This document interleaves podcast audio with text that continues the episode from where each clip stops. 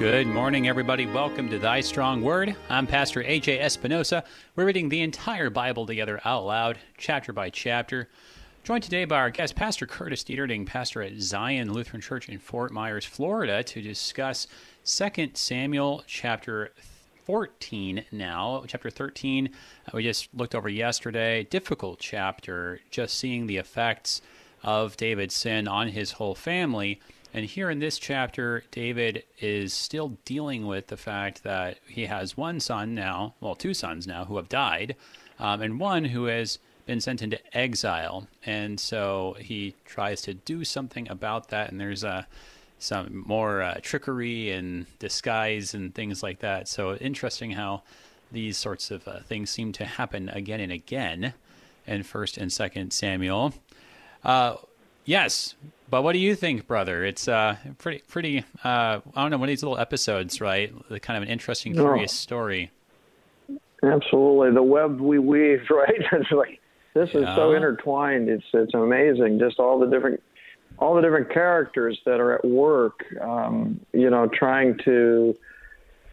Like you said, I mean, there's there's some manipulation trying that, that's going to be going on here. There's um, there's there's just where does the law actually come into play, and at what point um, do we see the need for God's judgment upon this entire situation? Because it it is a mess. It it really is, and it's interesting to watch um, how this this story uh, is woven with you know Absalom and uh, with uh, the other characters as well, Tekoa, um, and also, you know, with David himself as king and Joab. And just it's just amazing uh, how how we got to this point. Yeah, I, I I had to read, of course, I had to go back and read myself uh, just to get caught up somewhat with where you are in this whole story. And mm-hmm. uh, I do recall a lot of what I read, but there were some surprises again. You know, you go back to these stories that you don't read right. all the time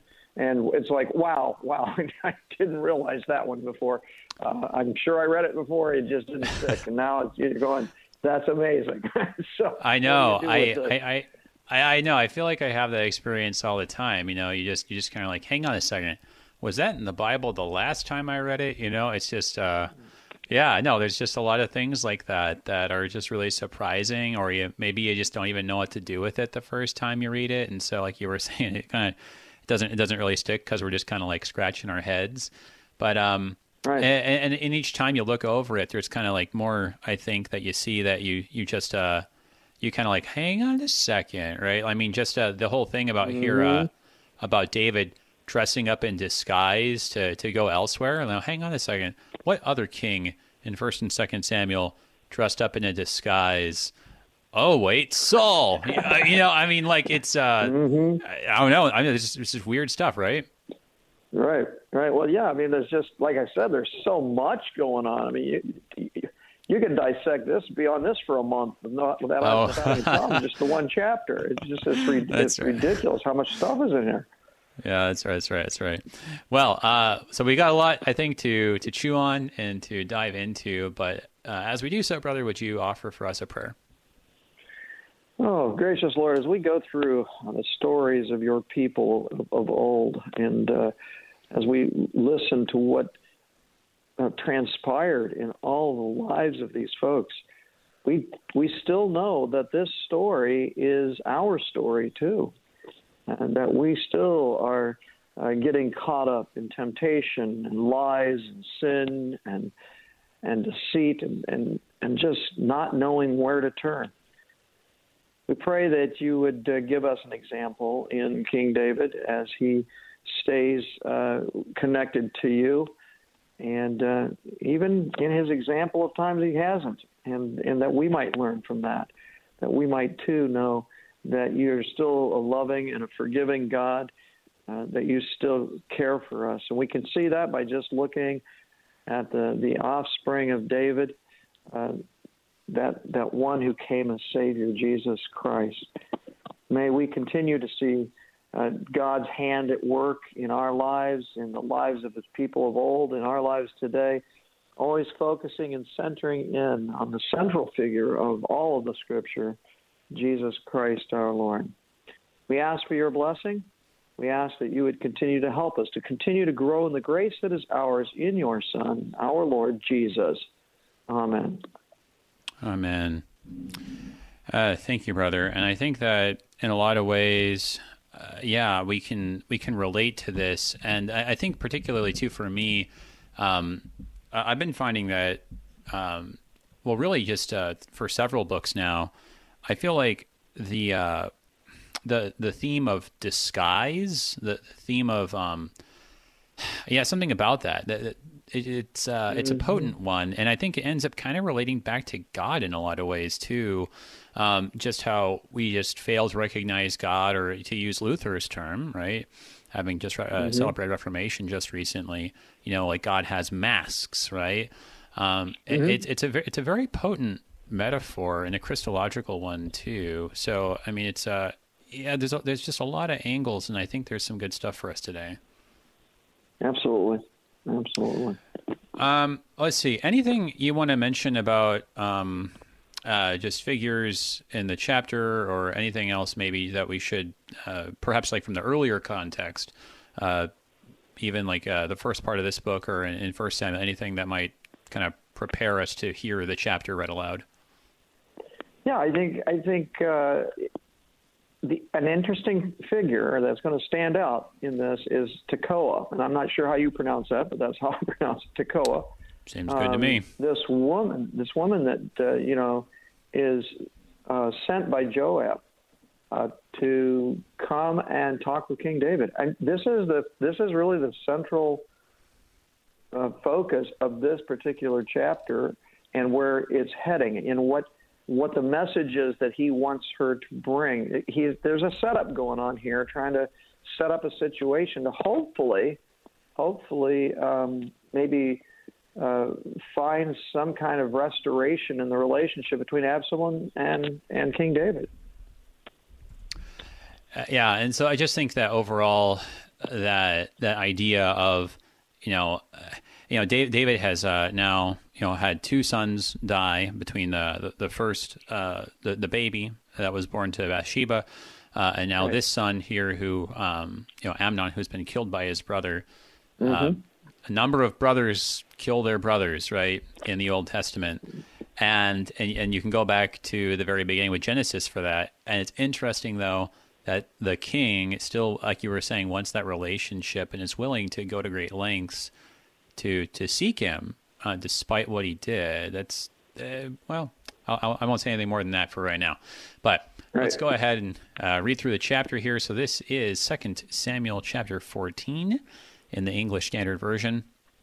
Now, Joab the son of Zeruiah knew that the king's heart went out to Absalom, and Joab sent to Tekoa and brought from there a wise woman and said to her, "Pretend to be a mourner and put on mourning garments." Do not anoint yourself with oil, but behave like a woman who has been mourning many days for the dead. Go to the king and speak thus to him.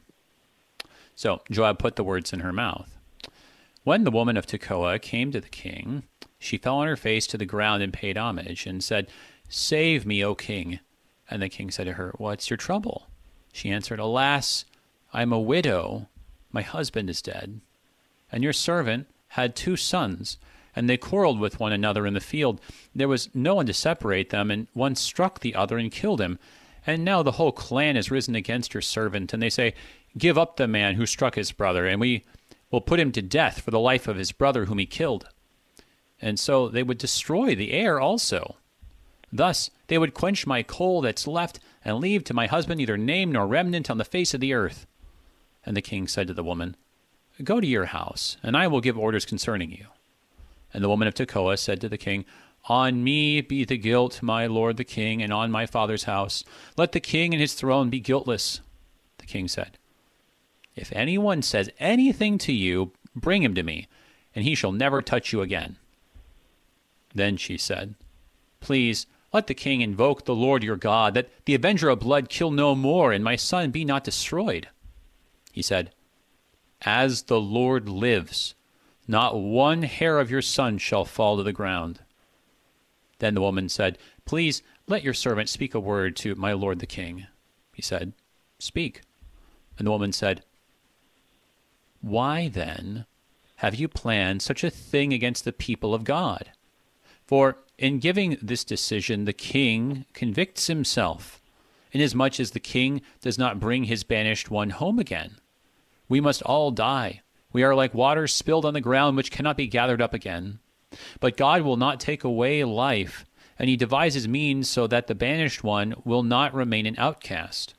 Now, I have come to say this to my lord the king, because the people have made me afraid, and your servant thought, I will speak to the king. It may be that the king will perform the request of his servant, for the king will hear and deliver his servant from the hand of the man who would destroy me and my son together from the heritage of God. And your servant thought, the word of my lord the king will set me at rest. For my lord the king is like the angel of God to discern good and evil, and the Lord your God be with you. Then the king answered the woman, Do not hide from me anything I ask you. And the woman said, Let my lord the king speak. The king said, Is the hand of Joab with you in all this? The woman answered and said, As surely as you live, my lord the king, one cannot turn to the right hand or to the left from anything my lord the king has said. It was your servant Joab who commanded me. It was he who put all these words in the mouth of your servant. In order to change the course of things, your servant Joab did this. But my Lord has wisdom, like the wisdom of the angel of God, to know all things that are on the earth. Then the king said to Joab, Behold, now I grant this. Go, bring back the young man Absalom. And Joab fell on his face to the ground and paid homage and blessed the king.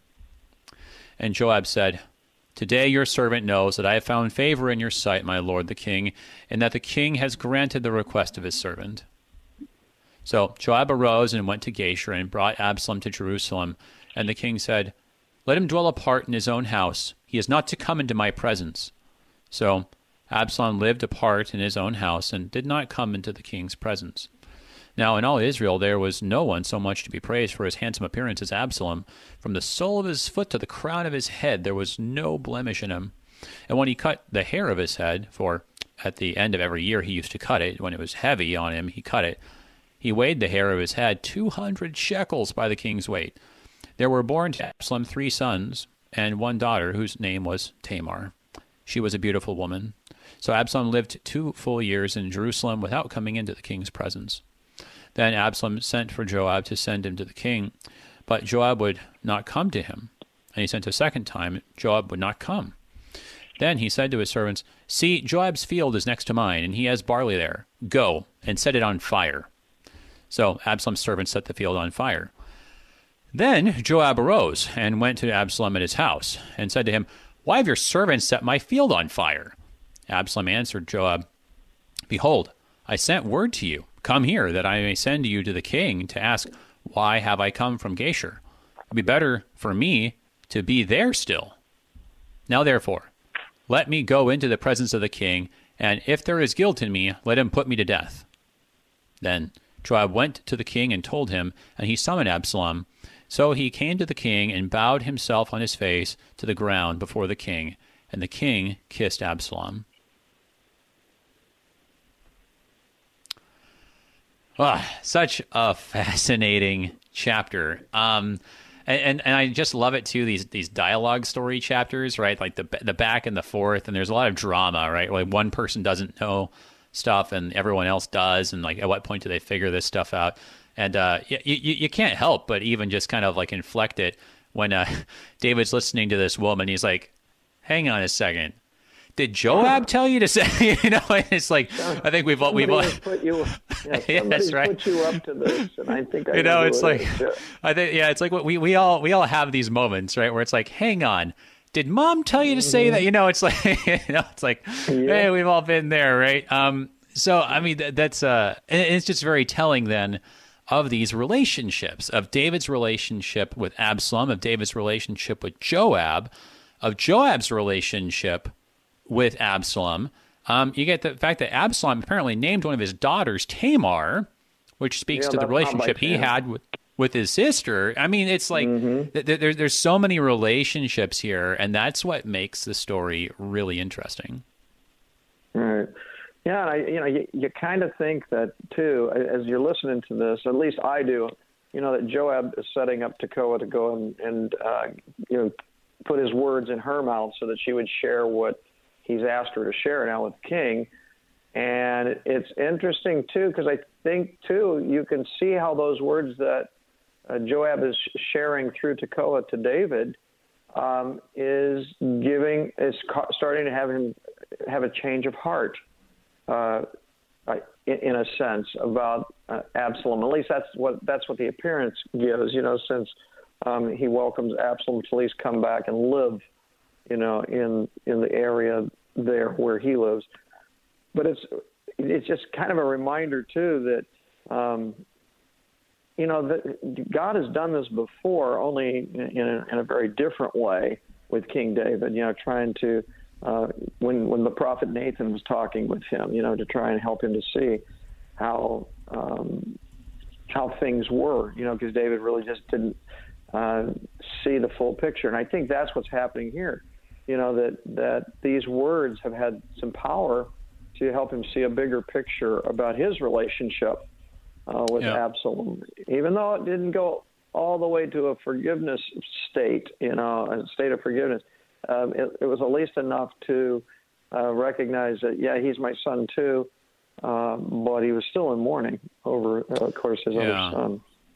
Well, yeah, no, and I get what you're saying. Um, you know, like not quite to to forgiveness in the in the sense of like uh, full and total reconciliation, right? I mean, like that's right, exactly. Um, Right. I mean, we, we don't, you don't see that. And of course, as you're just reading through the chapter and you, and you look at to the end of 14 in your English Standard Version at the bottom, you see the next uh, the next heading, you know, Absalom's conspiracy. So so you know that like things aren't rosy, right? Like it's not like the relationship exactly. is all patched up like new again. Uh, however, you know, just the just the fact that Absalom gets to go into David's presence, right?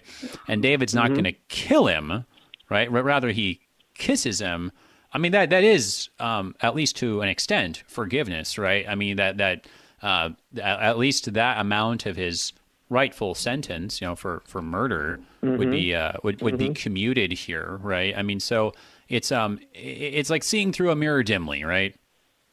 Right. Yeah, I mean, you you, you see that there's some grace being offered, you know, but um, yeah, there's not a complete um, rested, you know, re, re, um, what do you call it, restoration between yeah. uh, David yeah. and Absalom. So, yeah. Another, well, I, well, I mean, another another fascinating part too comes yeah. near the end with uh, Joab. But if you want to go back to the beginning and start there, we can do that. But uh, yeah, no, the yeah. relationship between Absalom and Joab there at the end. It, it is well, yeah, no, I, I, think yeah, I want to I want to get into that. I'm kind of curious about that too. Um, but yeah, let's go back to the beginning. Um, the only other thing I was going to say was I really liked your point about how this uh, this story is this feels a lot like what happens when Nathan, right in chapter twelve, went mm-hmm. to David with a with a story. And um, what's here interesting is it's not just a story here, but like the the woman from Tekoa, she uh, dresses up as like as like the figure in the story, right? right? So there's the, there's right. this disguise, and I think I, I liked what you said because I, I, mean to kind of paraphrase what you were saying, the the disguise helps David to see, right? Which is yeah. a paradox, right? Like like a disguise is is meant to uh, hamper you, hinder you from seeing, right? It, so that you would mm-hmm. not see the identity of the of the person, right? Um, but because he doesn't see that it's a, a, wise woman, is what it says, right? So this kind of brings right. us back then to verses one and two. He he he sends to Tekoa, which is this uh, little, if I recall correctly, it's like a little village in Ephraim. Uh, I mean, that was back in Joshua towards the end there. Uh, but it, it actually it might, might, be in Judah near Bethlehem. I think there were actually a couple Tekoas, but in any case, he sends to Tekoa, and there's there's a wise woman, right? And so if he had known it was a wise woman, he'd be like, ah, you know, this is somebody who's trying to persuade me of something, right? Like, ah, no, I'm gonna be on my guard. You know what she's selling, right? right? Uh, right. But because of the disguise, which which hinders him from seeing, it helps him to see the truth of what she's saying. I, I mean, and, and, that I think is just a super potent uh, paradox. Right. Yeah, I, I I believe I was calling her Tekoa, but yeah, she's actually from Tekoa. You know, kind of like Mary is from Magdalene. You know, it's just. Ah, right. Well, well, I mean, maybe that's maybe that's what they call her. Maybe they call her Mary uh, Tekoan or something. I don't know what the form. you know, it's just like ah, you know, the wise woman from Tekoa. Maybe that. Maybe they didn't even call her anything else. The wise woman from Tekoa. You know. All right. It's yeah. it's like the Witch of Endor, right? Like ah, of course, the Witch of Endor. Uh, there you go. Uh, but yeah, so th- that is that is uh, interesting that Joab um, hatches this plan, right? So maybe maybe speak to that just a little bit here before the break here, right? So like in verse one, it says that he he knows that the king's heart went out to Absalom, right? Which is which is uh, you know, it's this interesting um, construction in Hebrew, but uh, the the idea that you know like he he's like like he feels the the the, the absence, right? I mean like he he knows that what he did mm-hmm. was wrong, and he should punish him for it, and maybe he's even angry about it too. But it, it's not like he has you know cut him out of his heart and his son is dead to him. No, he he knows better than that. Mm-hmm. Yeah, this is. I mean, he's he's found himself between a rock and a hard place. I mean, that's that's pretty much where we're at with that. You know, he knows that he he should punish Absalom for what's what's been done and that uh, the situation you know demands justice, but but yet he you can tell that there there must be some love there and some desire for him to want to be reunited, and evidently uh, Joab definitely recognizes that as well, because that the, the, the king's heart still went out to Absalom. So yeah, interesting. Yeah, yeah. Well, and interesting too, right? That um, he knows that's what's going on, and so he says, "Okay, rather than me tell him, I'm going to get this wise woman from Tekoa, right? So, like, what, what's he thinking there? Why, why does he go there? That's a good question. Um, yeah, that's a really good question. I, I really don't know. I mean, the, the text doesn't give us like a whole lot. I don't know if Tekoa yeah. has been mentioned uh, many times, or in fact at all, in uh, in First and Second Samuel. Um, I, I, think that it's kind of. Uh, I, I, think that the most we can really say is kind of going back to that that big arc, right, where mm-hmm. we know that Joab is somebody who is kind of constantly trying to persuade David of things, right? I mean, that's that's kind of his job. I mean, he's a, I mean, he's his lead general, but I mean, what the, what this kind of uh, in just kind of basic effect means is he's kind of the, the chief advisor. All right. And, and so mm-hmm. David's used to Joab always trying to, you know, turn him this way or get him to do that. I mean, we, we saw that this in previous chapters where, um, you know, he was like, okay, David, you better come out here and get on the battlefield, right? before they go and name the city after me, dude. Come on. Uh, or, you know, before that, um, earlier in the book, you know, trying to persuade him to uh, execute Abner, not to believe him, right? And then going ahead mm-hmm. and just mm-hmm. doing it anyway right? So so Joab is always trying to convince David of things, and you would suspect that David at this point has gotten, even though he probably loves Joab and respects him immensely, right? He's probably like, okay, Joab, like, you know, pick your battles, buddy. Like, I'm not gonna like just give it, give give it to you on your way, like every single time.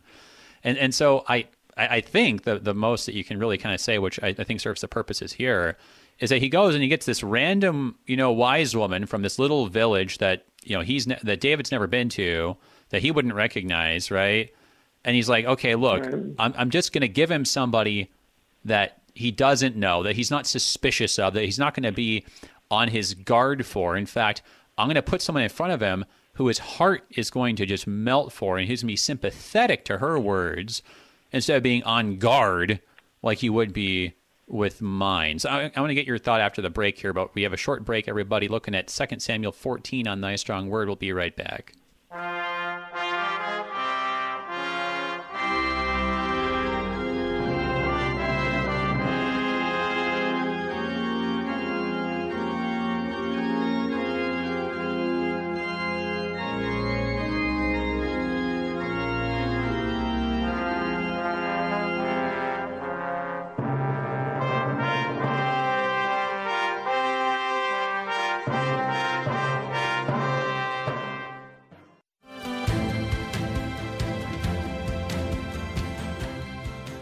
Thursday on Issues Etc., we'll discuss the symbols we see in church. Pastor Sean Daenzer, Director of Worship for the Lutheran Church Missouri Synod, will be our guest. And we'll get Dr. Christopher Kaczor's reaction to Nicholas Kristof's recent pro abortion column in the New York Times. Issues Etc., live weekday afternoons from 3 to 5 on KFUO. To be weighed in the balance and found wanting. The handwriting on the wall. You've probably heard those common phrases, but do you know where they come from and how they apply to you and me? Dr. Michael Zeigler takes us rock climbing and to an ill fated feast with humble pie on the menu this week on the Lutheran Hour. Sundays at 12:30 and 5 p.m. on Worldwide KFUO.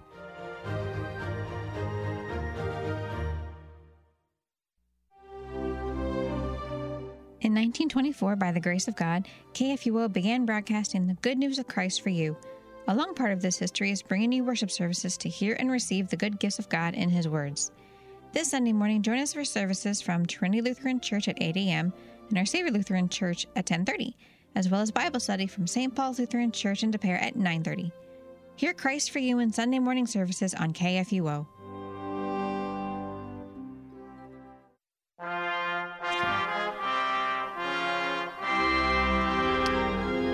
Welcome back, everybody, to Thy Strong Word.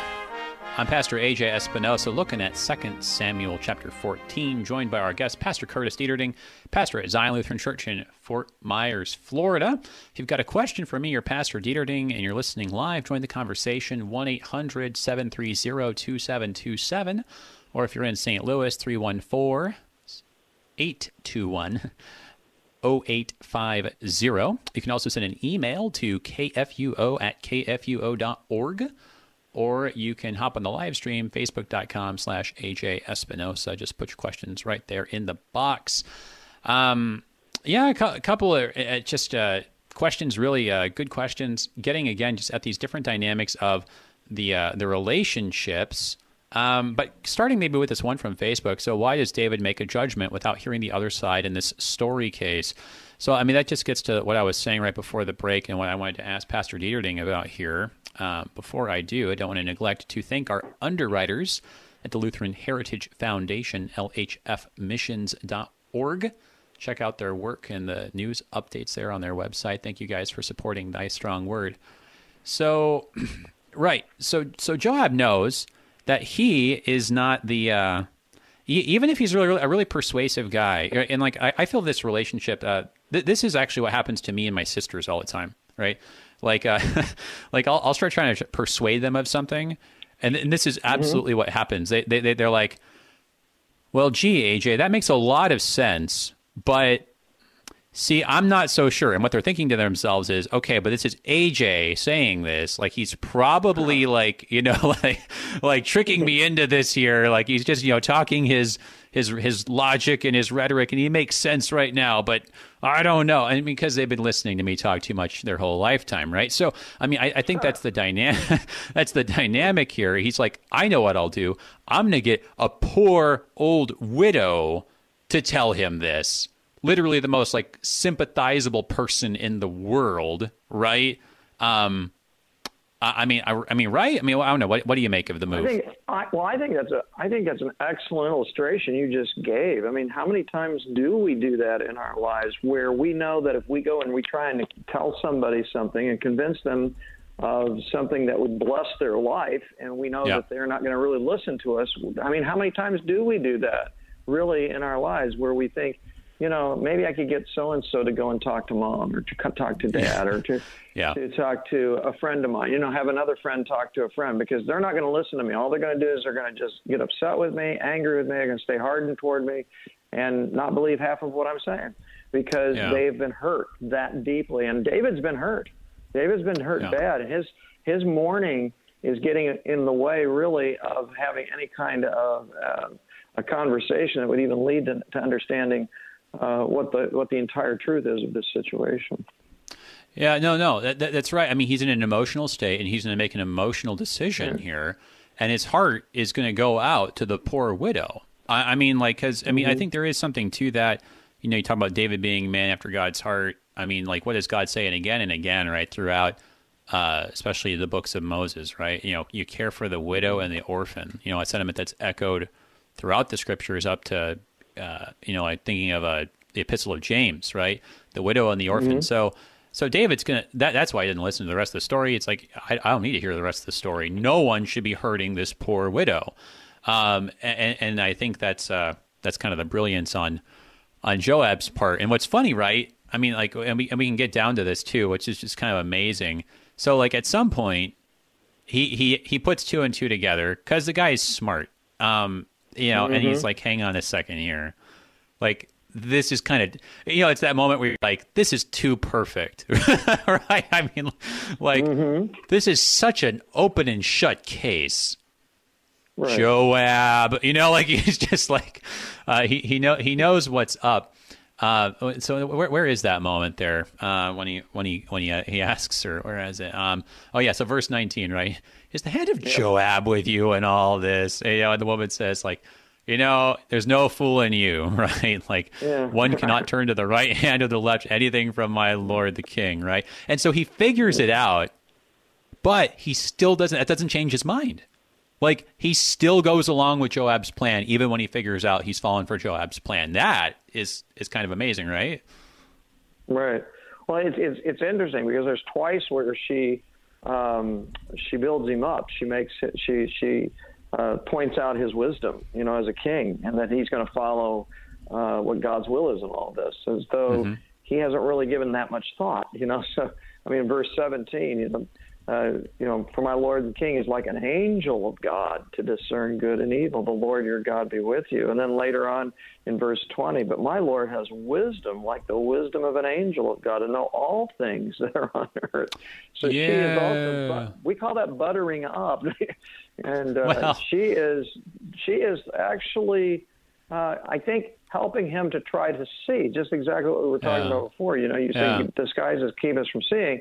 Well, these words uh, where he's probably starting to see uh, are words where she's trying to connect uh, his responsibility to the Lord too. Yeah, no, I think that's that's that's really good, and um, yes, I think from our perspective, that's exactly what we would say, right? Oh, you know, she's just buttering him up. She's you know just you know flattery, right? Uh, but you know, I, I, I think that for her part, uh, she absolutely should be saying this, right? Because well, I mean, when you're in that situation where you're talking to the Lord's anointed one, like you, you show some respect, right? You, you, don't just be like, oh, you know, you're a fairly intelligent chap. You know, like no, she should use a little bit more respect in her tone. Um, and, and, when she says angel, right, I think uh, that's the thing that maybe we overlook because again, we've seen this before. Uh, when, when people say angel, they don't mean like, "Oh, sweetie, you're just beautiful," right? Like she, like you know, if if an elderly woman comes up to you and says, "Oh, you angel," right? It's not like that, right? Like when when she says angel, she's using the Hebrew word. Um, well, I mean, this is this is interest. Yeah, it's exactly right, right? Like she's using the the, the word, um, you know, mal uh, malak or. Uh, yeah, Malak, Malachi. It's, it's, I know it's all part of that. Yeah.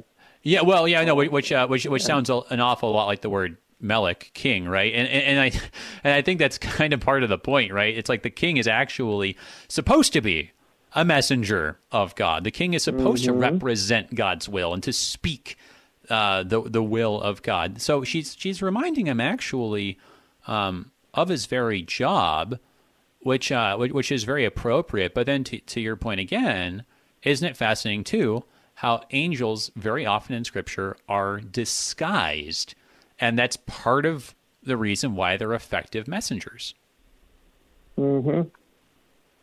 Yeah, that's that's a great point. Yeah, I, I, I hadn't seen seen it that deeply in those in those verses. Yeah, I get that. Yes, very good. Yeah, so it's uh, so so it's fascinating then that you have this moment that is a lot like you were saying the moment with Nathan where even after he learns that you know hey nathan was just telling me a story right to like show me that done wrong mm-hmm, or here right, where he's like right. okay yeah joab just put this woman up to this right to get get her get him um, get her to change my mind right? Even after he right. realizes that eh, he doesn't say like oh well therefore i'm not going to listen right? Like he says you know what? Like it doesn't matter if you know they they, they kind of like you know use this persuasive technique or whatever right? Because it's still true right? I mean, like, and so I, mm-hmm. I think that's the the big thing here, and I, I, I wonder about that. You know, I think that I, I feel like these days we're just we're we're on such I, I don't know. Like people have been talking about lately with the polarization and the division in the country. We're just so suspicious of them that like anything they say, it's like doesn't matter. Doesn't matter if it makes sense, right? Or, or, or you could find out something, right? And then once you realize that it came from them, you're like, oh, well, no, it must be false. Must must not be true, right? I, I mean, like mm-hmm. that's the kind of uh, you know acrimony that we have right now. But I mean, uh, it's a problem because I mean, hey, even a stopped clock tells the right time twice a day. I mean, like if what they say is true, you got to recognize the truth, right? Yep, very good. Yep. Yeah, that's those are great, those are great points. Yeah, and, and just you know trying to connect it to where we are today. Uh, I think you're making some some very valid points here. Yep. Well, um, so what do you? I do like I do like how the king kind of gets there to that point when he when he finally turns to Joab and, and speaks. You know, he goes, "Behold, now I grant this." All right, go back and bring the young man Absalom back. yeah. that's right. Feel in those words. It's almost like, oh my, because he's not going you know, I need to be restored to him. I, I'd, li- I'd love to be able to embrace him again. I, you don't see any of that. It's like, all right, if it's that big a deal, I guess bring him back. You know, like, yeah, right. I, I, th- I think, I think you're spot on. He's like, okay, yes, you're right, fine. yeah, you know, and uh, you know, and I guess we've been there too, right? But I mean, like that's, I mean, God is blessing us when we when we have those moments, right? When mm. when we mm-hmm. say, okay, yes, I have been, I have been stubborn, I have been, you know, like, yeah, yeah, no, I haven't been reasonable. You're right. I was just being emotional and not wanting to acknowledge that you were right. I, I mean, I mean that that is this is another moment of repentance, right? And um, it, it's kind of done in the context of this friendly relationship that he has with Joab. But I mean, like, what mm-hmm. what a mm-hmm. blessing it is, right? It's like what Christ talks about, right? That like uh, if you persuade your brother, you've gained your brother, right? Right, right. And of course, you know he's he's doing all he can, and it's interesting because both um, their spiritual relationship with one another. I'm talking about between Absalom and David. I mean, I'm I'm kind of thinking through this, and and uh, their spiritual distance that that has been created is also in geographical distance. You can see that the plan, of course, that we know of uh, of Joab is to get Absalom and David back together to be restored. And then you, you see well, if I can at least get him in the area, you know, we're getting a step closer. But spiritually, I think that's what's happening too with David's heart here. Well, oh, and I think that you just brought up something really big, which is okay. So, so maybe the reason why he goes and, finds this wise woman and gets her in disguise, right, is to make the case because he knows he's not going to listen to Joab. He's going to be like, Joab, okay, not right now. right? Okay, right. but why is Joab really doing this? Right? I, I mean, he know he knows again, like you know, that his that in his heart he hasn't written uh, Absalom off. Okay, but but still, why is he intervening? Right? I mean, because he's taking a risk, right? I mean, couldn't David have blown up and said, "Joab, you've been you this is you've meddled one too many times, man. Like, I know you're you're trying to help and you think you know what's best, but I'm the king." And you're not getting this straight, and I, I can't have you in my administration just constantly trying to, you know, maneuver around me like this. I, I it could have blown up and backfired, right? So mm-hmm. I, I, think I think your your point about like okay, so why does why does he want restoration? Why does he want to repair this relationship? I, I think this is really this is big, and I, think it has to do with um, what we're going to read in the next chapter. Um, right. Well, well let's go ahead. Go. I mean, go ahead. I was going to say what I what I'm kind of meditating about. I'm hoping I'm not ju- jumping ahead too quickly here, but no, no, go ahead. Know, again, I get back. I get back to this. You can see in the uh, distancing physically and and the and the keeping of that physical distance, you you see a reflection of what's spiritually in the heart. In other words, like you get to verse 24, and the king and the king said, right, let him dwell apart in his own house, and he's not to come into my presence. Yeah. That's really where we are too when we have angered our, our God and when we have sinned. Um, we are apart from Him, apart from His presence, and He's angry. He's angry with us, with our sin. It keeps us apart from Him. Uh, there needs to be restoration, and that's our desire to want to be in the presence of God. And Absalom grows in that desire to be closer to the king because he wants Joab to at least give him a, a, viewing to be able to have uh, to be in, be able to be in his presence. And what's kind of interesting is, I mean, the bigger picture is us. You know that we want to be in the presence of a God and a Lord whose law and judgment against us distances us from Him, um, even even in the sense of of our entire being, you know, physically and and uh, emotionally and um, spiritually. So, I mean, it's kind of interesting how that is when you look at just where they stand in the physical sense yep. with one another. And what Absalom, Absalom, I think, is also describing what's in his heart that he wants to at least have a, a, a, a hearing in the presence of his great king. You know, so um, and that's just really interesting to me. I, I don't know if there's a more of a connection there or not, but. I, I think I think that's spot on. I, I think that's exactly where we're going, and I and I think one of the things that that made my mind go there when we were reading is what the woman, the wise woman, says to him. Um, I mean, so what, what, does she say in, in verse twenty? Uh, but my Lord has wisdom, like the wisdom mm-hmm. of the angel of God to know all things that are on the earth. Uh, that's not the first time in the last couple of chapters that we've seen the word wisdom. Uh, mm-hmm. And so we'll get there in a second here. Um, but let's see, there was one other thing that she said uh, to him, and that was earlier.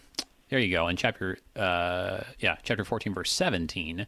Uh, like the angel of God to discern good and evil, right? Um, mm-hmm. And I mm-hmm. think both of those are are little word hooks uh, to Genesis, right? To like Genesis uh, chapter three, that you have this really wise serpent, right? and he's talking about the tree of the knowledge of good and evil, right? Like wisdom.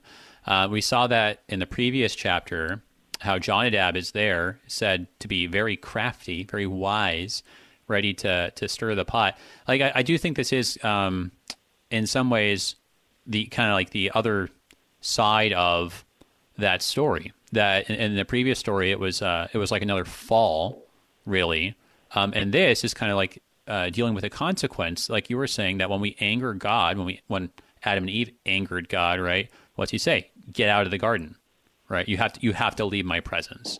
Um, you know, what's he tell Jacob, right? You, you can't look at me or you're going to die. What's he tell Moses, right? You can't look at me or you're going to die. Um, you know, what's he say to Moses when the people uh, commit idolatry there um, at Sinai? I can't get near these people or else I'm just going to destroy them right? I mean, like there, there it mm-hmm. like kind of again and mm-hmm. again and again, like you're saying, the distance that happens because of our sin, the distance that's put there between us and God, and so Joab is acting as a mediator. Right. Exactly. And I mean, it, and and just even the again, there's this physical distancing uh, when Absalom is asking for Joab to send him to the king. And what does mm-hmm. Joab do? he distances himself. He doesn't he doesn't come to Absalom. He does not. He just ignores him until he set his field on fire. I mean, you know, that, that, turned everything around. But okay, okay, and, we, and we've we've got to talk about that. Okay, because this is this is amazing. Okay, so so Joab's the mediator, right? Joab's the mediator. Uh, Absalom's the supplicant. Supplicant is asking the mediator again and again and again, "Hey, like I, let, let me come before the king. Hey, do something for me. Hey, put a word in for me. He's ignoring him, right? Mm-hmm. And so then what's he do?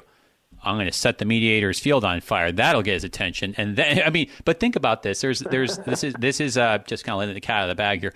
It's, it's the audacity of faith, right? Because I mean, th- this is the mm-hmm. thing, right? Like, he does not set his field on fire because he's like, oh, that Joab. I'm just forget him set his field on fire. I mean, what what I'm thinking is going on here is he starts a little fire. He probably start like does the fire in such a way that he knows he's not going to burn the whole crop down. Right? He's not doing this like Southern California. He like you know does it in a corner like he you know he puts like some clearing around it or some rocks or something just enough to like kind of cause a panic and get his attention right because he knows that when he gets joab's attention even after pulling this prank on him joab's gonna mm-hmm. listen to him right which you think in the new testament of, of the of the bold people who are like you know what yeah, this is this is pretty audacious this is this is pretty bold what I'm about to do, but you know what? I'm going to do it because I know he's going to listen when I get his attention. Right. Right. Well, you know, I mean, Joab knows this needs to get done. You know. Yeah. Um, I guess the question the question is why is he ignoring him in the first place?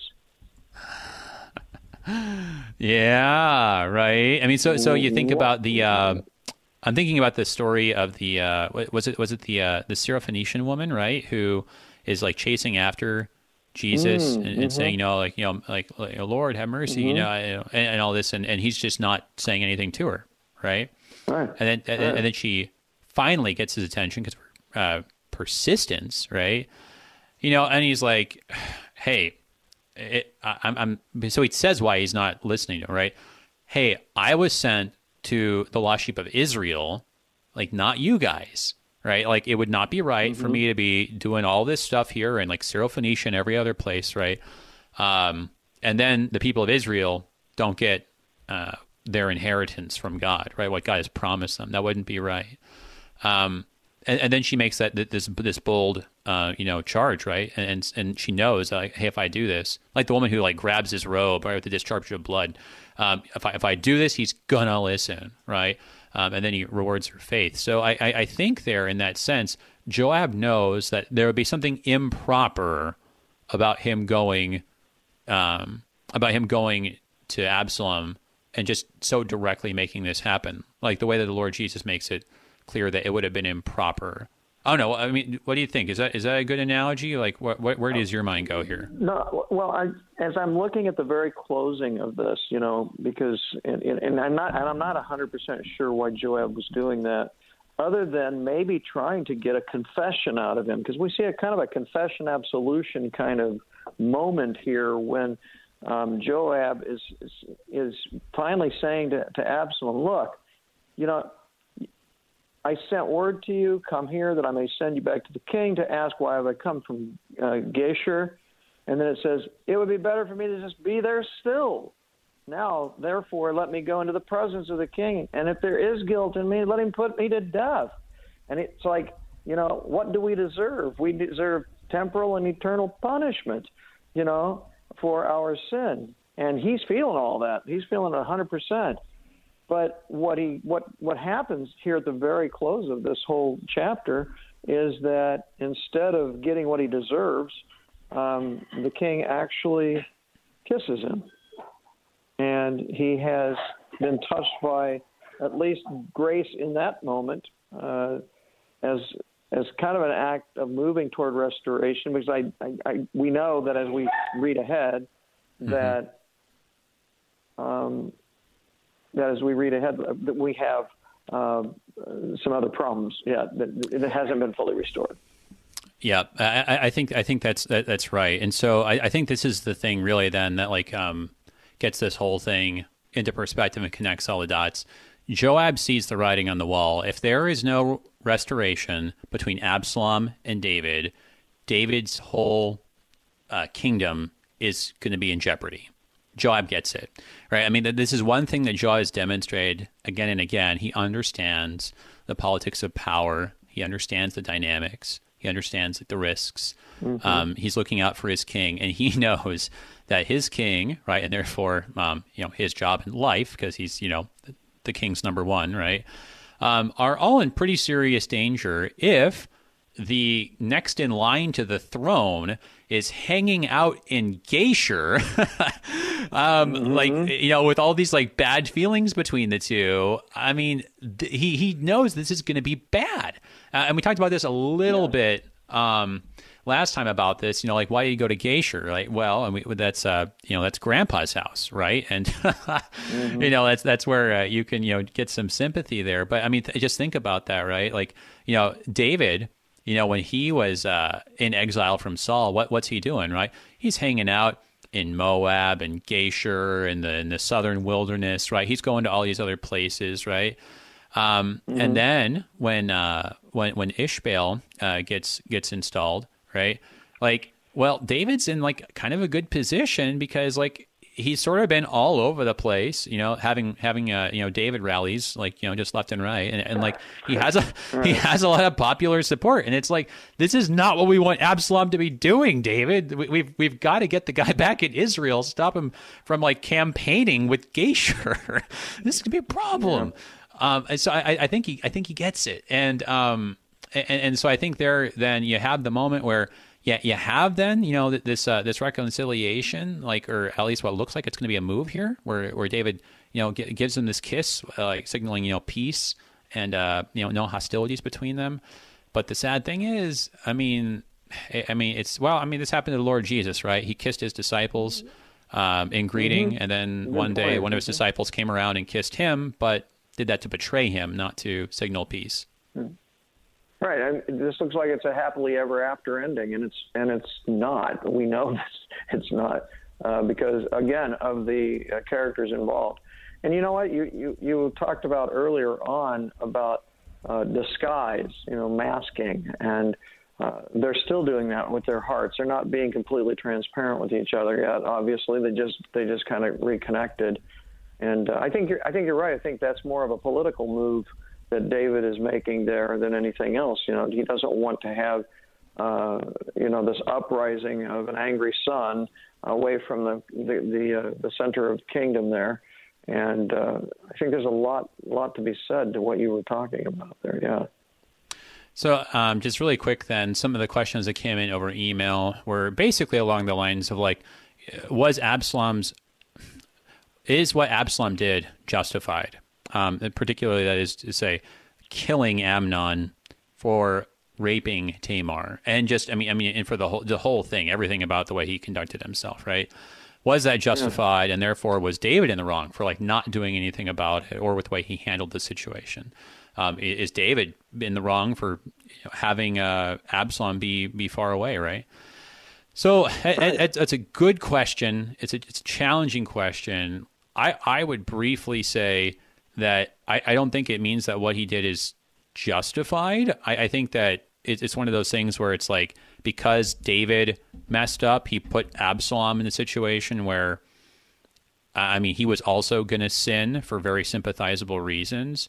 But I think that like the big thing overall, right? We see this picture of again, there's a mediator who says, "Hey, there's there's going to be problems," and so the mediator uses disguise to try to repair the relationship. And, and I think that is a beautiful Christ moment where Jesus, he comes in disguise, you might say, as like a you know a simple carpenter, but he does that because he knows there's going to be problems.